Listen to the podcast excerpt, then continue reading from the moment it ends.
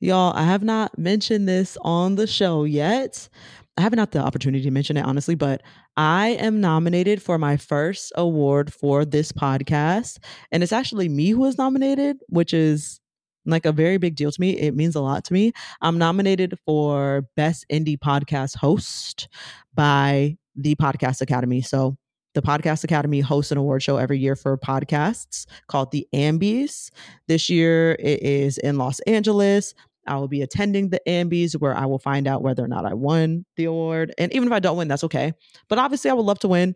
If you are a voting member of the Podcast Academy, because only voting members of the Podcast Academy can vote in the Ambie Awards, please, I would love your consideration. Take a listen, take a gander. I hope you enjoy the content. I hope you enjoy the podcast. I hope you enjoy me. And I hope you're down to vote for me for Best Indie Podcast Host. Now, let's get into the show.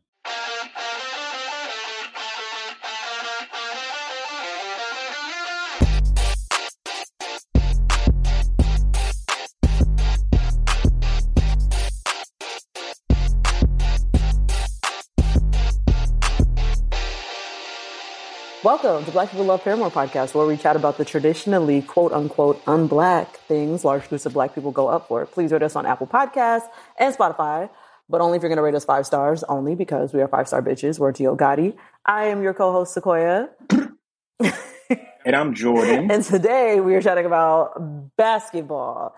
But before that, we're going to do In My Defense.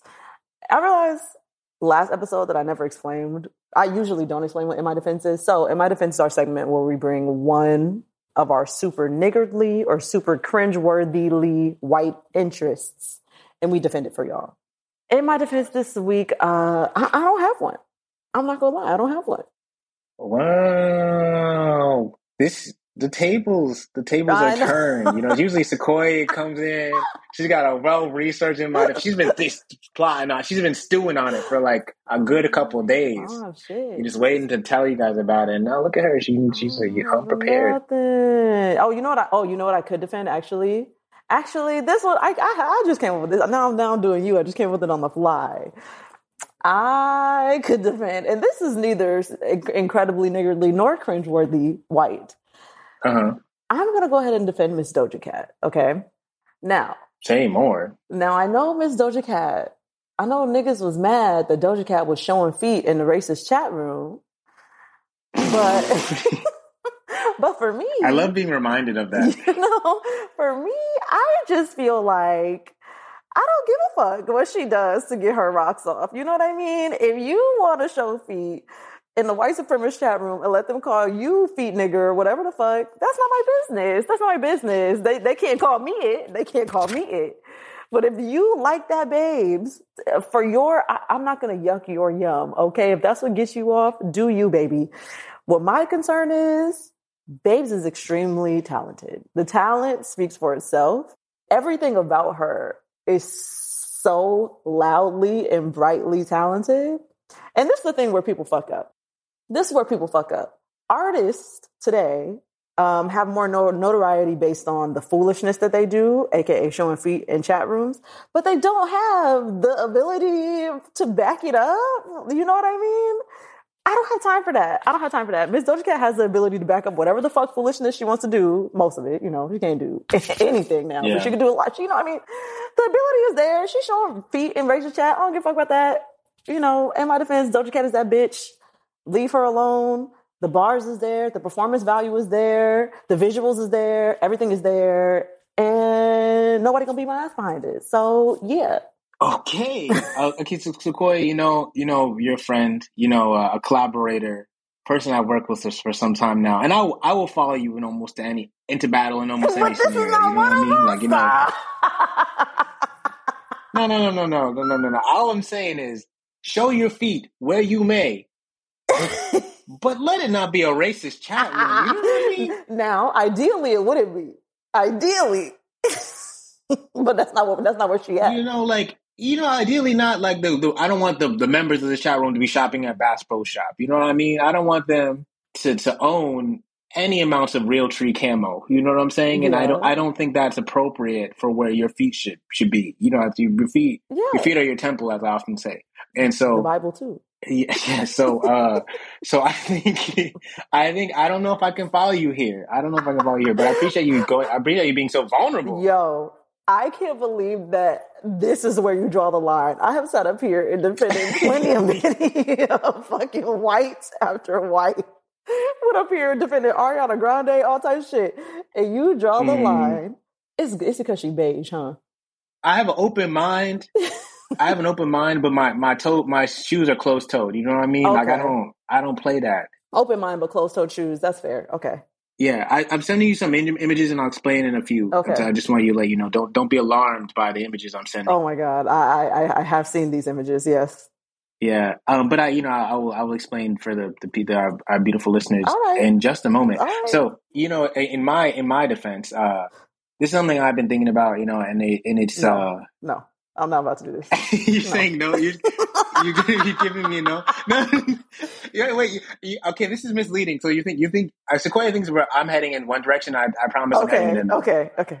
Uh, so basically, I, I know uh, as you guys are our, our listeners, you you are aware of the existence of Kanye Omari West. You know the prolific musician, uh, fashion designer, creative director, uh, you know multi hyphenate, you know artist. Mm-hmm. Sequoia, as is documented, is a big fan, and I, am a big fan. I one of my three of the albums I was first like listened to as a child on a on CD player where you know a, a college dropout, late registration, graduation. You know, uh, even 808s and Heartbreak. I remember getting that. You know, buying that, getting the physical CD. So this is a man who's been his work has been in my life for a long time but I haven't always, you know, stuck with Kanye, you know, through, you know, for, you know, we're not going to revisit some of his, you know, the highlights, the, the, notor- the, or perhaps lowlights of the last few years. But there's a thing that Kanye's been doing recently in his dress, in his style of dress, you know, and Kanye, Kanye is like, you know, well, you know, always on the, on a pioneer, you know, he's always a trendsetter. He's been wearing these big, old, what can only be described as giant, old, biggity big fisherman's waders is how I would, I would describe them. And some people, and he wears them often with like a tight pant. But these these these uh boots are like knee high. They're bulky. They look like something a a Lego would wear if they were um, dressing for the snow. Wow. You know what I mean? And so they're very large and they're very they're very kind of rectangular and bulky. And some people look they look stupid. You know, people have come for him for the like you know the Yeezy Croc, you know, whatever. But I'm here today on this podcast to defend this look as arguably, you know, the most intrepid, forward thinking, positively saucy look of 2022. You know, this is the first, I think, the first big silhouette style change, revolution, I think is occurring in front of our eyes with these big, giant, biggity big fisherman waders. I think they're great. And I think they look good with his tiny little jeans. Um, I think I think jeans. it's incredible. Um, his tiny little jeans with a little, little, little, paint on it. I think it looks incredible. I think it's an incredible look. And Kanye's had some great looks over the years, and I think this is this is up there with them. I think he is seeing in a he's seeing different colors than we are. You know what I'm saying? He's seeing different shapes than we are, yeah. and I want to commend that man, Kanye Omari West, for the work that he continues to do in the the sauce department. I can't believe this shit right now. Uh, so Jordan, in fact, went directly where I thought he was going. Um, I, I, certainly thought he was going to defend the looks. I definitely thought he was going to defend these motherfucking big clod hopping ass boots on this nigga feet. Okay, that's exactly what he's asking. And you know what? I'm gonna let you have it because you you are the fashion boy here. I am simply not a fashion boy. That's that's Jordan's perspective. Okay, that's Jordan's wheelhouse. He got it. I'm gonna let him have it. But to me, these boots Look. is a tragedy. They're a tragedy. They're tragic. They're they're. I don't even know what the fuck is going on with these right now. All I'm saying is he looks like he's ready for anything. You know, like he looks like he could stomp his way into the new millennium you know, with confidence. No. These, these boots look like they've seen things. Jordan, he don't look like he's ready for anything. He looked like he ready to wade in the waters. When he said slavery with choice, he looked like he ready to prove that to us. He looked like he ready to wade in the waters. That's what he looked like. he looked like he ready to escape, nigga. These are, these are the slavery was a choice ones. These are, these are the slavery was a choice one. Dead ass.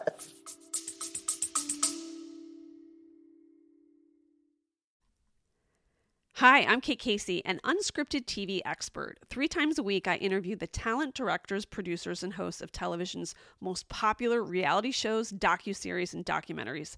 I get all the behind the scenes stories. I cover everything from The Bachelor, Selling Sunset, and Real Housewives to Tinder Swindler, The Last Dance, and Secrets of Playboy.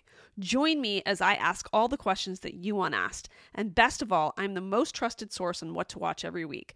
I will give you a guide on everything from true crime and sports to competition, calling from all streaming and cable networks. The best guests, the best shows and series. Reality Life with Kate Casey.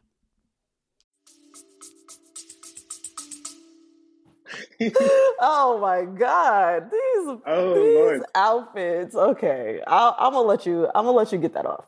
We'll, we'll look, maybe we'll attach some links in the show notes or something like that because I think you know you heard it here first. This is this is the new wave. Kanye doing it. All right. Now watch my dumb ass. Well, you know what? I already do really like a big chunky boot. I don't like these in mm-hmm. particular, mm-hmm. but I am a notorious big, clunky, big soled, cleat looking bottom ass boot wearing girl, you know? Garrick hates it. I remember my group chat erupted one day because I think Tristan said you with your ugly ass shoes or something, and I said, huh?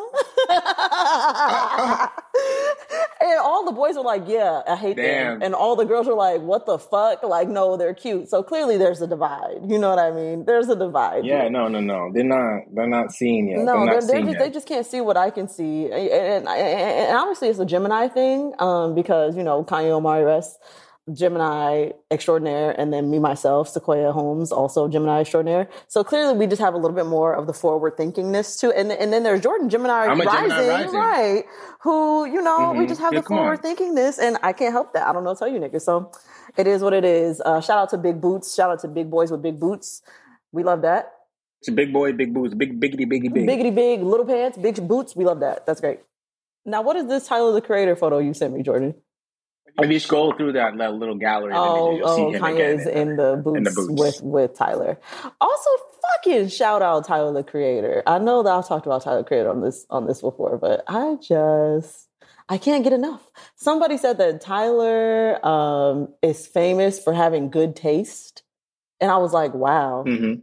wow, that is a good way to put it. I won't I won't argue with that. He, the man has good taste, and he's gone ahead and monetized that he makes music.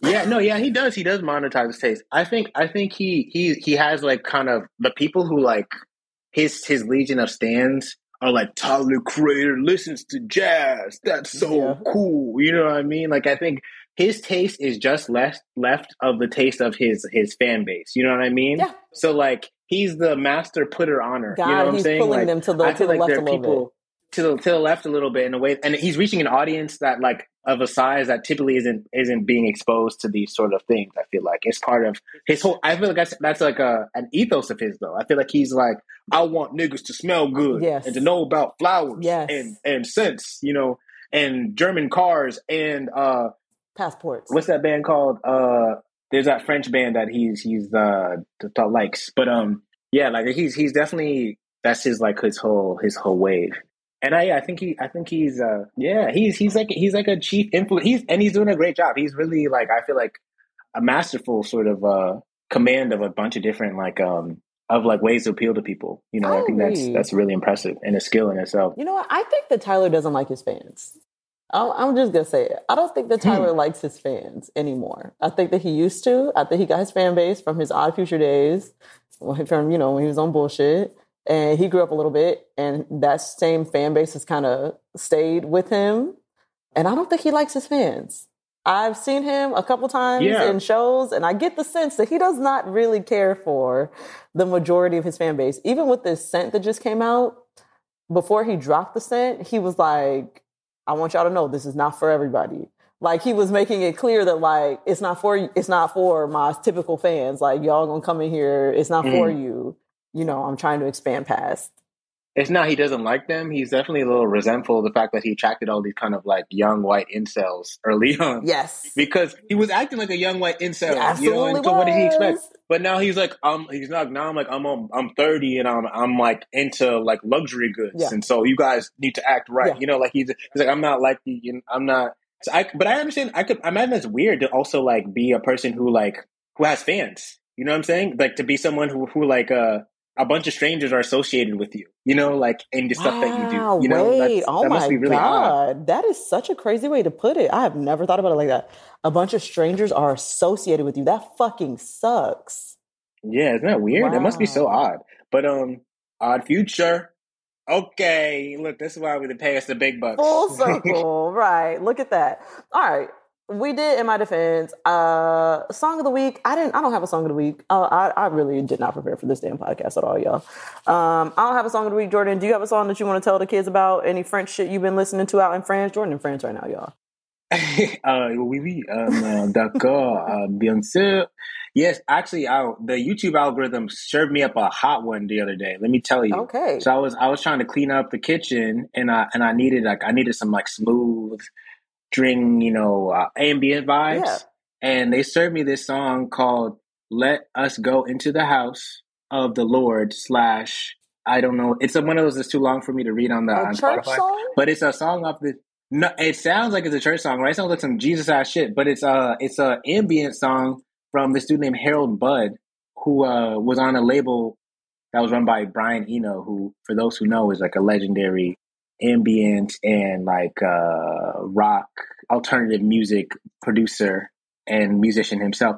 But I guess in the 70s, he had this label called Obscure Records, and this dude Harold Budd put out a, ambient record on it, and it's so nice. I don't know, like if you ever like in the house, you just want some mellow, mm-hmm. clean, beautiful orchestral vibes. Mm-hmm. This is the song and the album for it. It's an album called The Pavilion of Dreams. Okay, and um, and the song, the full title of the song is it's two songs. It's one. The first song is "Let Us Go into the House of the Lord," and the second song is "Butterfly Sunday," and it's like they're together as a, one track. Um, and it's it's beautiful. So guys, Ooh. yeah, yeah, yeah. So go go go listen to that. If you're in the house, you want you cleaner, you're just like chilling, you want like a nice little beautiful orchestral ambient beautiful thing playing in the background. I do um, want that. Send me that shout link. out YouTube algorithm. Yeah, drop me drop me that link, Jordan. Okay, when, when you when you get that, drop me that link. I do like a little ambient background lately, um, me and Garrick have been listening to classical music just while we work from home. You know, just have it playing in the mm-hmm. background, mm-hmm. something like. And a song that was playing reminded me of Bella's Lullaby from Twilight, which is a, a, a classical song, but not really. You know what I mean? It's, it's from Twilight. um, so that's my song this week. Yeah, I just came up with that on the fly too. If you have not heard, no, but them film scores I don't know if I've heard that before, but the, the film score has always got that nice that uh those are a good go to for yeah. like nice ambient uh working music. For sure. Throw that shit in the background. I'm concentrating like a motherfucker. I'm like, oh, maybe my mom should have listened to classical music while I was in the womb because now, I'm, now I'm concentrated as hell. so yeah, that's my song for the week. But yeah, now we can move to uh, the main section, Jordan. Basketball, something that I know very little about.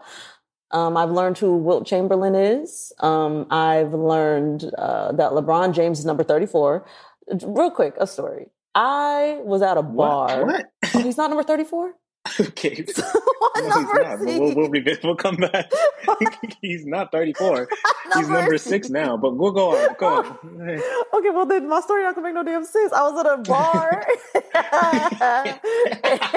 in the toilet. I was at the toilet and on the back of the toilet it had a man, a black man, in a Lakers jersey, and they were wearing number 34. And I was like, I think it was number 34. And I was like, why they got Shaq in the wrong number?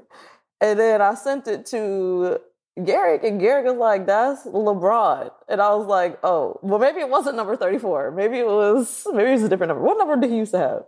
He used to wear 23. Okay, yes, 23, yes. I was like, why they got Michael Jordan in a Lakers jersey? That's what I was that's what I was confused about. I was like, why they got Michael Jordan in a Lakers jersey in this bar? Like, what a weird cross reference.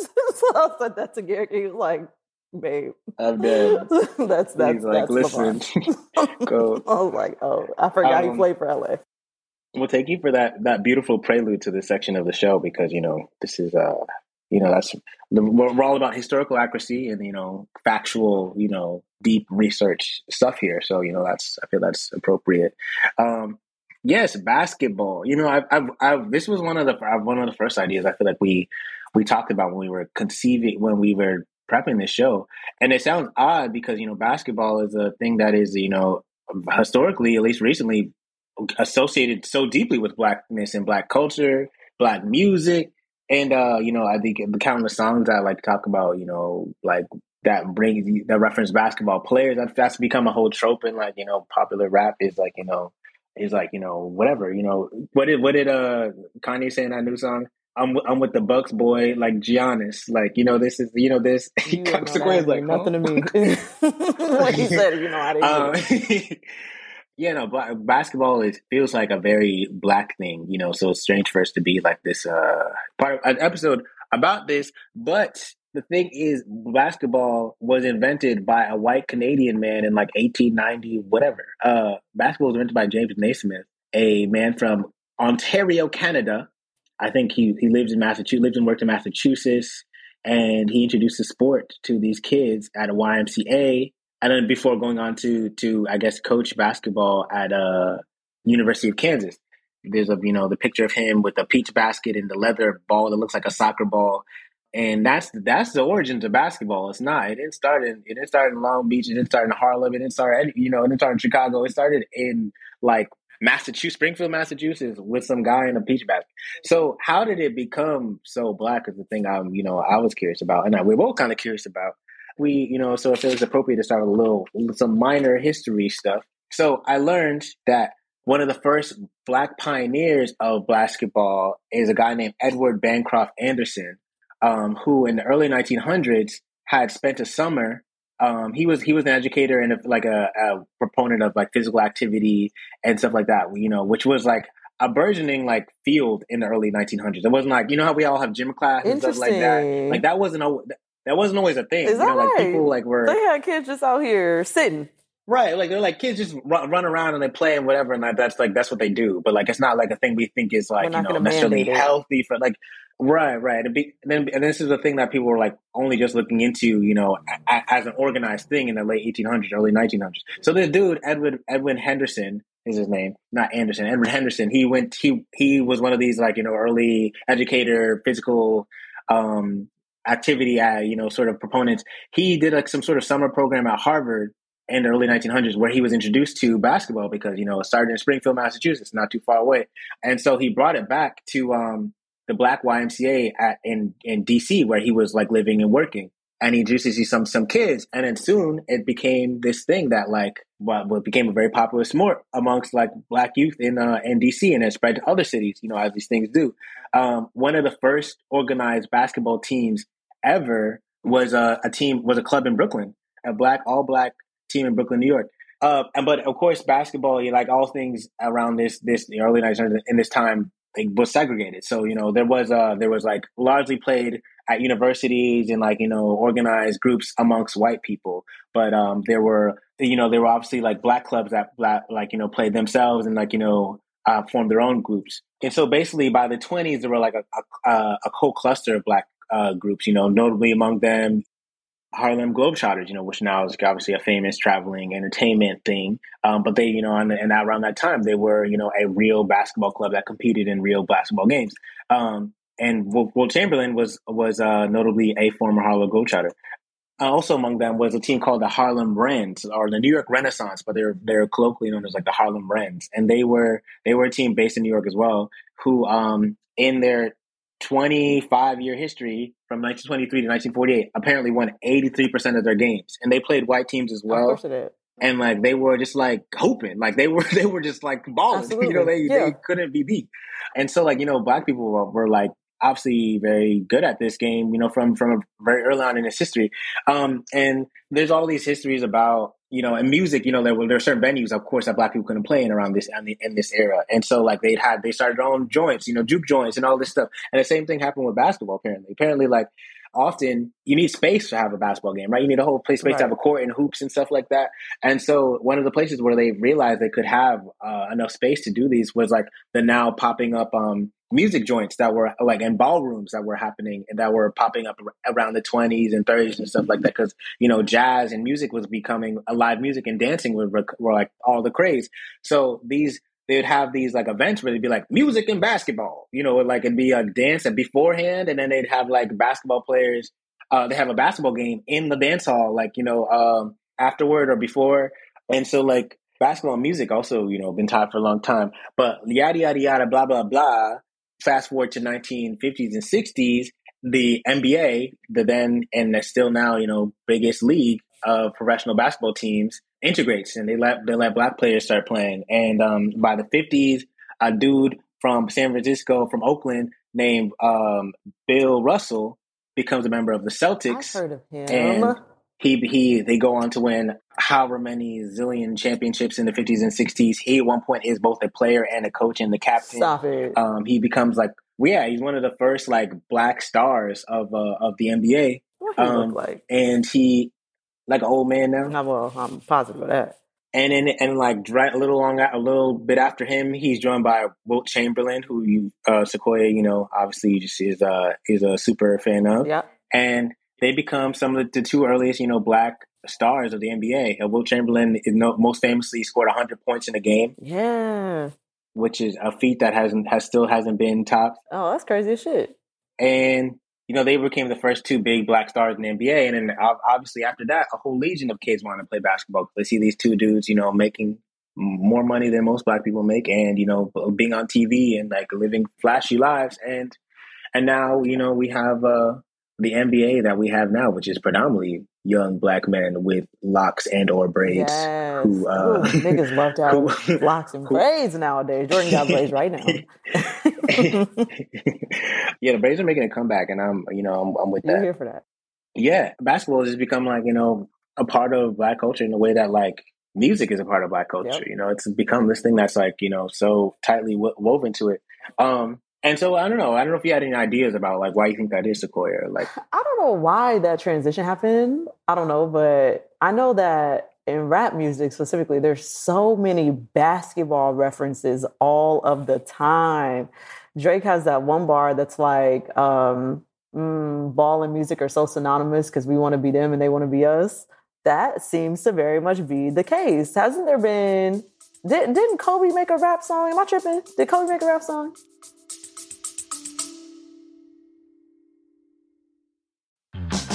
My name is Tom Buck, and this is The Enthusiasm Project. Join me each week for deep dives exploring the world of what it means to be an independent creator on YouTube, starting your own creative business, and keeping a positive, enthusiastic mindset along the way.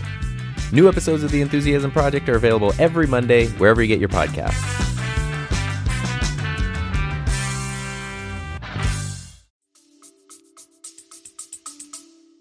No, Kobe had a whole rap, like a minor rap career. He had a he's like a verse on a Brian McKnight song. Right. Oh my God, on a Brian McKnight song. And Shaq too, right?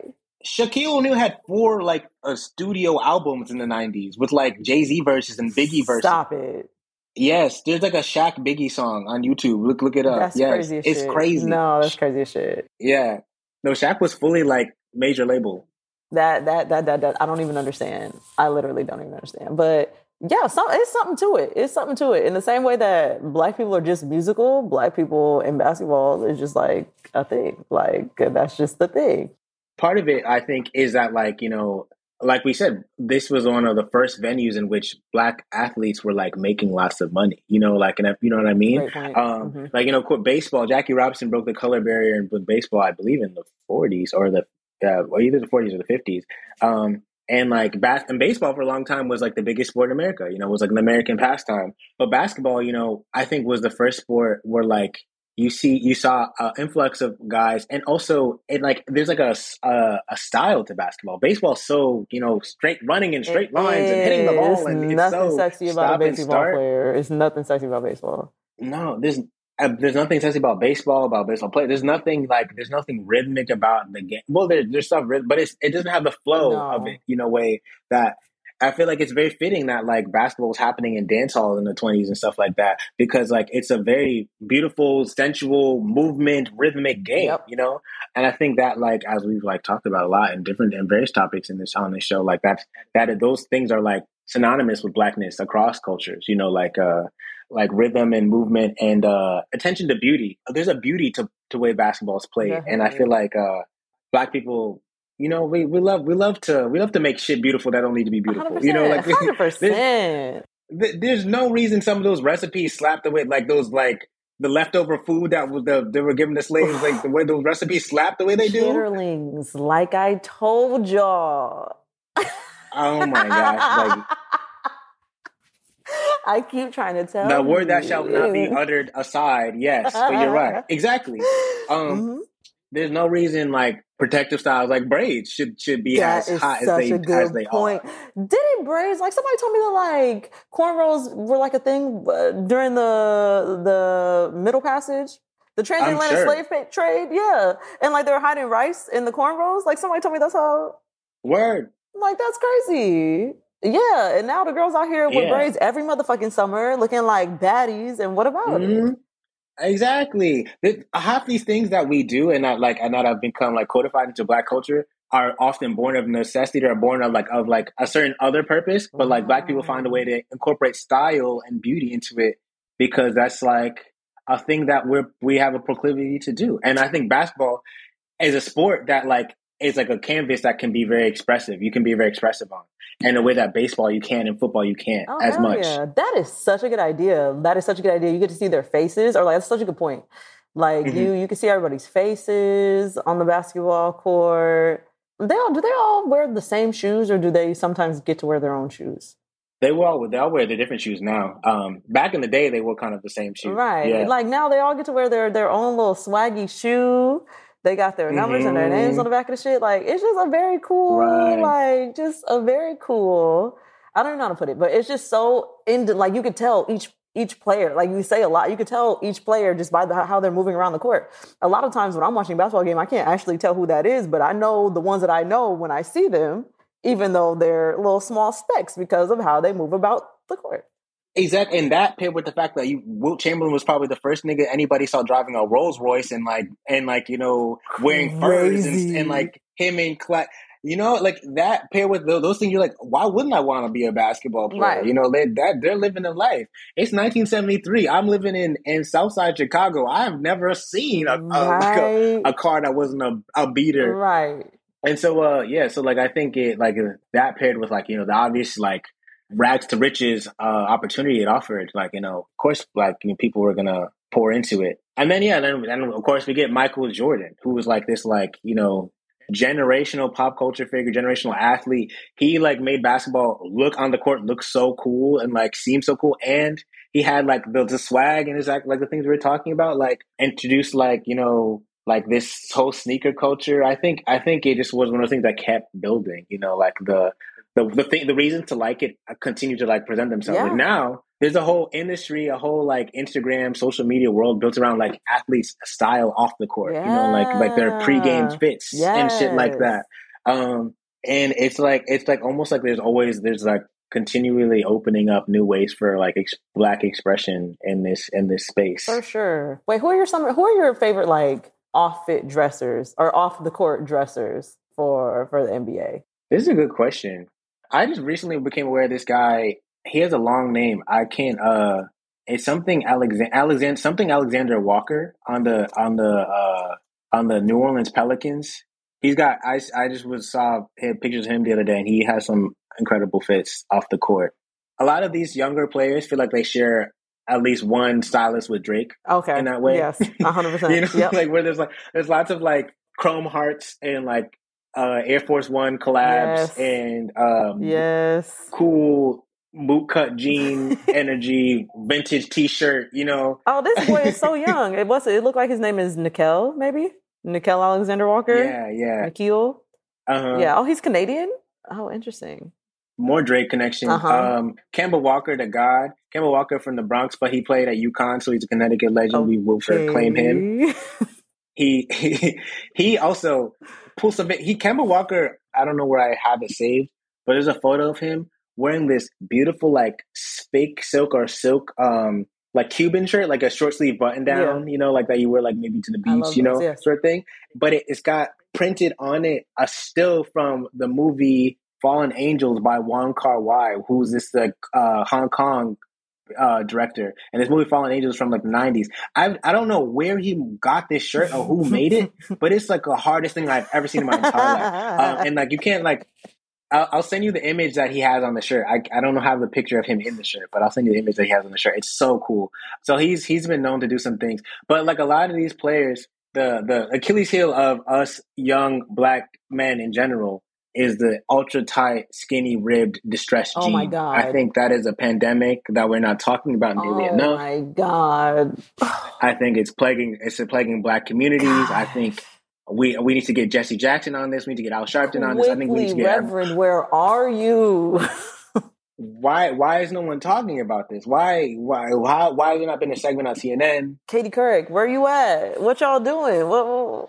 When are we gonna address this? You know what I mean? Please, please, somebody save my people.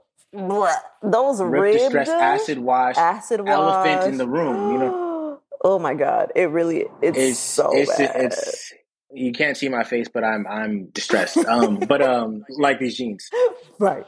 Except for occasionally falling into that hole, Kemba's a great dresser. Um, and I feel like the same could be said for a lot of these players. Like that, that is the Achilles heel of a lot of these players. Who else is a good dresser? Oh, Bol Bol. Bol Bol is uh is uh his dad is was the name Manute Bol. He's like where are they where are they from? They're from South Sudan. And he's just like this tall. He must be like seven, eight. This this boy is is is so tall. But he he wears he's like one of those I feel like he's affiliated with like Playboi Carti, like ASAP Mob. I think he hangs out with the, the, the ultra canceled Ian Connor. Got it, got it, got it, got it. Oh, so he okay, so he dresses. But he right, he's on a high fashion shit. I was just saying a photo of him. Bo Bol is like Bo Bol is like on that on that Rick Owens type shit. I feel like he's he's on some other shit. Oh, okay, this is cute. Okay, we see a fit. Yeah, that's cute. He don't have he don't have them ultra tight fucking ribbed distressed pants on. Yeah, he's letting his legs breathe, which is I feel like everybody can learn from that. Oh, learn from oh, oh, he's getting this fit off. His draft suit is crazy. His draft suit. Oh, this this floral pants or whatever the fuck with this puffer jacket. Huh. And the icy wrists. Yeah, he's giving. Key the hardest out. Yeah, Bol Bol is his name. Mm-hmm. Oh, interesting. Okay, with the spider web. Okay, Spidey. Yeah, with the off off white uh, Air Forces on, he he's he knows what he's doing. Bobo's like, I be on I be on the mood boards. He's like Bobo said, "Gonna." I am a mood. He Bobo. He's like, I got Gunna saved on my phone as P P emoji. Period. So don't play with me. Obsessed. love it. I love this. This is very cute. Yeah, no, Bobo is very drippy. So uh now, how do he find clothes to fit him? This man is tall as fuck. Right. He's he's like I think literally seven two. That's wild. No, he's really long. Like I could just tell from looking at this photo, he looks oddly long. Those pants look like they're going for a really long time. And I don't. How did he even find yeah, clothes? He, like he must. He must have the custom custom link or something. Because I don't. Right. I don't know where he on call. Oh, these short shorts he got on are big short. and tall is not doing awful. Right, big and tall is not doing it. Yeah, yeah. And those are probably large. These are probably right. These are probably the longest shorts that they could give him, and these are at the middle of his thigh. Right. yeah. No, he got on short shorts. I don't know how he where he found that puffer at, but they must have combined two puffers to make that I one. swear puffer. to God, they definitely sewed together two separate puffers to make this one puffer. Absolutely. Okay, so sometimes the NBA boys be dripping. They they a little they they get off. They they get the fits off, and I feel like it's become this like new uh like the new influencer zone is like basketball players. Um, and be you know like I feel like there's been a lot of uh, attention on on basketball as this like space for high fashion or whatever. Right. You know. Right. I don't know. I think basketball just has a cool to it. I mean, I think it's the other factor. Basketball just has this like indescribable cool to it that I feel like a lot of sports don't don't have. It definitely does. It definitely does. And you know what? Okay, basketball has like this middle ground between baseball and football in that baseball is like kind of corny TBH. It's like, you know, like it's just like very upright. Like there's no real risk to it. It it doesn't seem, you know, like whatever. You you hit this ball, you run a little short distance, and that's hey, about it. Right. Like it's just like a little bit of corny.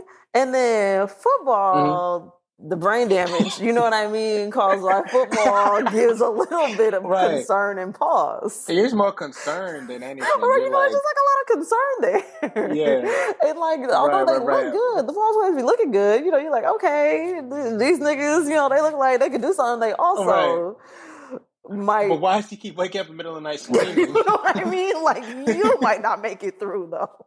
And I don't want to be involved with Right. that. But basketball players seem like they in that good middle ground. It's swaggy. They got a little bit of risk. You know, Right, niggas be right. getting hurt. You know, we like that. We we like a, a potential get hurt. That's cute. And and it's not crazy to where I'm scared to wake up next to you. So it's good.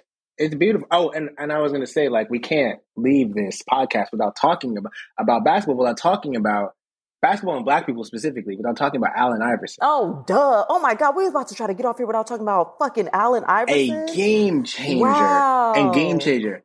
And so Sequoia, like for, to provide the basket, the NBA historical context for this man, he so in the in the nineties, the, the, the, the story, the, the classic story is in the nineties. Michael Jordan was like the, the you know the mayor. He was like the big man in town, right? Everybody wanted to be like Michael. Everybody did what Michael did. He was like the guy. Right. And so Michael's whole game was like off the court, Armani suits, the billowy, beautiful Armani suits, the Ferrari. You know what I'm saying? Like, like very like classy, a businessman. Like he was his energy. And then Allen Iverson comes around, and Allen Iverson, of course, is like you know a generation below Michael Jordan. He he arrives in the mid '90s. Michael Jordan arrived in the mid '80s. Uh, Allen Iverson is uh is like a young kid from Virginia Beach, like you know from the hood. Like he had braids in and the NBA before anybody was really wearing braids Yep, straight backs. and like had a bunch of visible tattoos, which before, believe it or not, before Allen Iverson was not very common Really? in the NBA, having a bunch of visible tattoos. Okay. Yes, and like he, this is how much he changed the par- the visual paradigm of Fuck the game. And and he would wear like headbands, a bunch of unnecessary like accoutrement on his body. You know, like he wore the shooting sleeve. People weren't wearing shooting sleeves before wow. Allen Iverson Allen really Iverson changed the fucking game. turns the whole aesthetic like look of the game. And so and and the way he played to put like the cherry on top was just like more street than most people like you know it's way more like you know the dancing Yeah. than it was you know yeah, like it was than conventional basketball. Yeah. right like like michael jordan was like you know the like kind of uh like rigid like not rigid but like exacting beautiful ballet Right. artist Right. and, and the way he played. Allen Iverson was like like a like, Like a like, like the kids you see on TikTok now, like right, like he was like a krumper. He was like just smooth with it. You know what I'm saying? Like sturdy. Like you know what I'm saying? Like Yeah. he he had a whole different swag to him, and um and that was like that just like was eye opening for the game, and like they they actively pushed against it at, when he first got there. Like, well, I got if you watch like listen to like on YouTube, there'll be old broadcasts, and they'll be like, "What's that on his head? You know, what is his hair? What is he doing?" Iverson checking in with his tattoos. That nigga. Yo, you know, like, that's the that is the whole t- timbre of, of how they talk about him for like five years until he becomes like the norm. That nigga. Yeah. Right. Like, and they, they, they put in a dress code in part in response to Allen Iverson off, co- off the court where like players before were permitted to do what they wanted to do, but like most players would just wear a suit because that was just like what they did. Mhm. You know, that's what Michael Jordan did. That's what a lot of the co- people did. So they just wear suits. Yeah. But then Allen Iverson would show up to games and like whatever the fuck he wanted, like a sweatsuit, you know, like whatever the fuck he wanted to wear in 1998, 2000. And, and they were like, you know what? That is too niggardly. You must wear a suit. right. So they put a they put in a rule in part in response to Allen Iverson and the wave he started to for players to wear uh, certain clothes on the sidelines. If they were if they were not playing that night and they were going to be sitting on the bench, they had to be wearing a suit. That's so weird. And that lasted until very recently. That's very weird. Yeah. And yeah, so they were trying to police him and like like his his impact on like I mean I'm born in 1995 by the by the time when I was like in my youth years as a a young recreational basketball player shout out Hampton Fathers Rec League 2005 2006 All Star Okay, I was about to ask 9 you. and 10 boys I was about to ask All you, did you play? Yeah, come on. all right no don't don't play with me um anyway but in my in like I oh oh one to oh six, you know, when I'm playing basketball as a little kid, he was like the one we like everybody wanted to look like. My my friend BJ like had all his shoes, like you know, we like we like wore like the li- little t-shirts, you know, like the headbands and shooting sleeves. Yes. We all wanted to be I like Allen remember Iverson. that era of little boys Yeah. be, trying to be like AI. And I didn't know who that was at the time, but like I absolutely remember that era. and also that that that sort of disposition of like being like I'm gonna do whatever I want because I can do whatever I want because it's eh, because it's cool and that's and I I know I'm cool. That is like the whole NBA energy now. He made that okay, Yeah. yeah.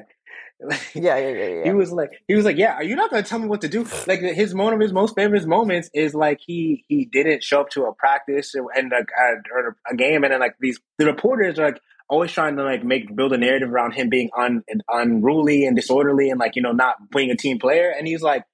I forget there was there was important context around why he went out the game. I think a friend had passed or something had like serious had happened yeah, in his life. Yeah. And he was like, Y'all are telling me I are you trying to call me uh unprofessional, tell me I'm doing whatever because I missed a practice. I don't give a fuck about that. You know, like a, like that. you know, I I show up.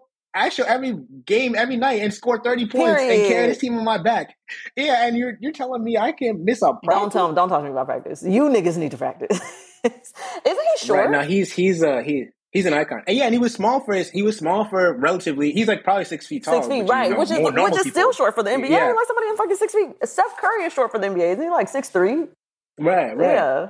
Exactly. So he was he was like uh, notoriously pretty small for for the NBA, but like still one of the greatest players of his generation. And so like that was inspiring too. That was like all these little kids were like, I could be like AI. He's not that big, right? Right. And like he's he's still dominating. Yeah, so he's he's a game changer, and we couldn't do this podcast without mentioning him. I can't believe we was going to try to get off here without mentioning Allen Iverson. I know I that was, was crazy, but say, I'm so sorry. Right, that's you, Jordan. I was going to say you. So you did play basketball. Mm-hmm. Okay, me as well. Continue to. Hmm. Oh, okay. Talk to mm-hmm. him. All right. Yeah, I played a little bit of basketball. About? Long Beach Rec League. Um, I played for my middle school. you can see her; she's adjusting her hair. uh, okay. I played for my middle school. You know, I was um mm, I don't know basketball positions, but I know that I played one of the wings, okay? And mm-hmm, mm-hmm. A little shooting guard, a little two three. You know, action. I was I was a little two three action, doing a little something something, and I hyperextended my leg. I hyperextended my oh, knee no. before the season started. oh no! And um, was on crunch, crutches for the next six months. And thus, I didn't get to play that uh-huh. year. But the following year, I tried out again and I made it again. And I scored mm-hmm. a basket in the other team's basket. And they gave it to the other team. Okay. And that shit was mad fucking embarrassing. oh, oh no, Sequoia. Because no. was because once I did it, like you know, we had just switched for halftime or whatever, so I was still confused. I thought that I thought that we were still yeah. on that other basket, and so I ran down there. Nobody, yeah. I thought I had gotten a fast break on these niggas. Nobody was after me, whatever. I was like, yeah. They're like, no, no, no, no, no, no, no. I'm dead. Shot in that bitch. Like probably one of the only times I scored anything during the season, of course, because it was very uncontested. And um, they gave that shit to the other team. And I was like, wow, you niggas are a piece of work. You knew that was a fucking accident and you gonna give it to the other team. How dare you? You niggas are a piece of work. You niggas are a piece of work. The gall of you to enforce the rules. Like, how dare you? you now you're trying to embarrass me. I insult the entry. I already did the shit. Now you want to give it to them? How dare you? So needless to say, I got pulled yeah, out and really didn't up. get picked back in for the rest of the season. Um, yeah, Oof. but I played. You know, you know, I you know what I can do. I can spin the ball on my finger to this day because I spent a lot of time on the oh, bench learning crazy. that shit. So yeah. Mm-hmm. Boom. I can imagine you. Uh, what you call it? Like uh, um, boxing like girls out and like fighting for the ball. I feel like whenever I watch the middle school game, they're always fighting for the yeah, ball. Yeah, yeah, snatch that shit. it, mm. it was Right. It was like boxing class for those little girls. It, is. it was like like That's how you get that aggression out. That's definitely it. Um, well, podcast. I have to pee, so you guys can go sit tight. I'm done. No, we're done. No, we're done. This is the end of the podcast. um, Jordan, you go pee. I'll do the outro. Anyways, y'all, this nigga really went to go use the bathroom. Thank you for listening to this week's episode of Black People Love Paramore. If you liked it, feel free to rate us five stars, of course. Uh, you can reach us on social media at BPLP Pod across all platforms. And then if you want to email us questions, if you have ideas for a topic that you think that we should cover, you can email us at blackpeopleloveparamore at gmail.com. And um, we'll see you on the next episode. Bye, y'all.